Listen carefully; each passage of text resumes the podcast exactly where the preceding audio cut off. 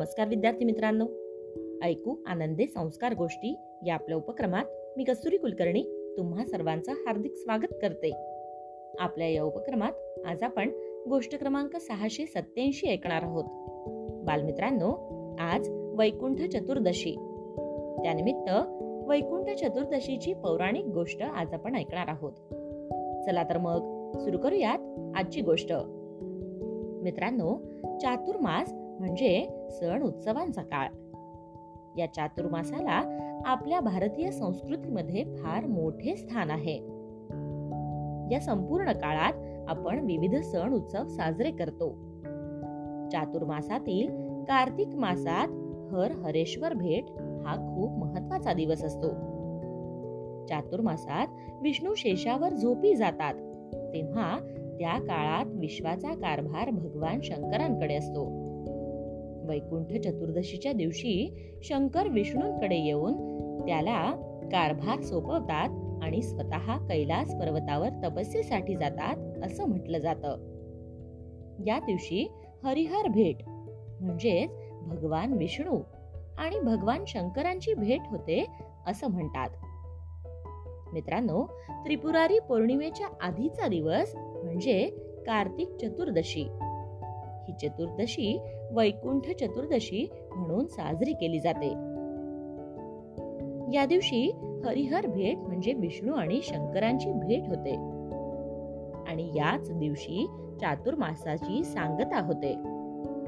मित्रांनो या दिवशी रात्री शंकरांची एक हजार आठ नावे घेऊन आणि भगवान विष्णूंची सहस्त्र नावे घेऊन बेल आणि तुळस वाहून पूजा केली जाते. विविध मंदिरांमध्ये तसेच अनेक कुटुंबांमध्ये ही पूजा केली जाते. महाराष्ट्राबरोबरच उज्जैन वाराणसी या शहरांमधील मंदिरात सुद्धा हरिहर पूजा मोठ्या उत्सवाने केली जाते. ही पूजा मध्यरात्री करतात. मित्रांनो या वैकुंठ चतुर्दशीची गोष्ट अशी आहे की एकदा भगवान विष्णू यांनी काशी येथे भगवान महादेवाला एक हजार कमळ वाहण्याचा संकल्प केला होता. यावेळी महादेवांनी विष्णूची परीक्षा घेण्यासाठी या एक हजार कमळातून एक कमळ कमी केले. यावर भगवान विष्णू यांनी आपले कमळासारखे डोळे अर्पण करण्याचा निर्धार केला. भगवान विष्णूंची ही भक्ती पाहून भगवान महादेव प्रसन्न झाले.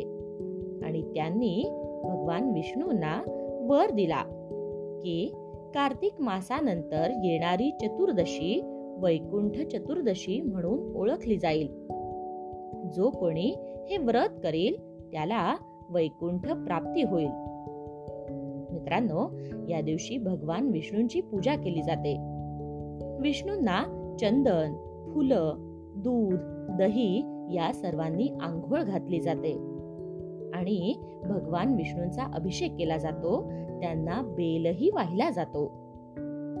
या दिवशी विष्णू नामस्मरण केलं जातं. भगवान विष्णूंना गोड नैवेद्य दाखवला जातो आणि त्यानंतर उपवास सोडला जातो.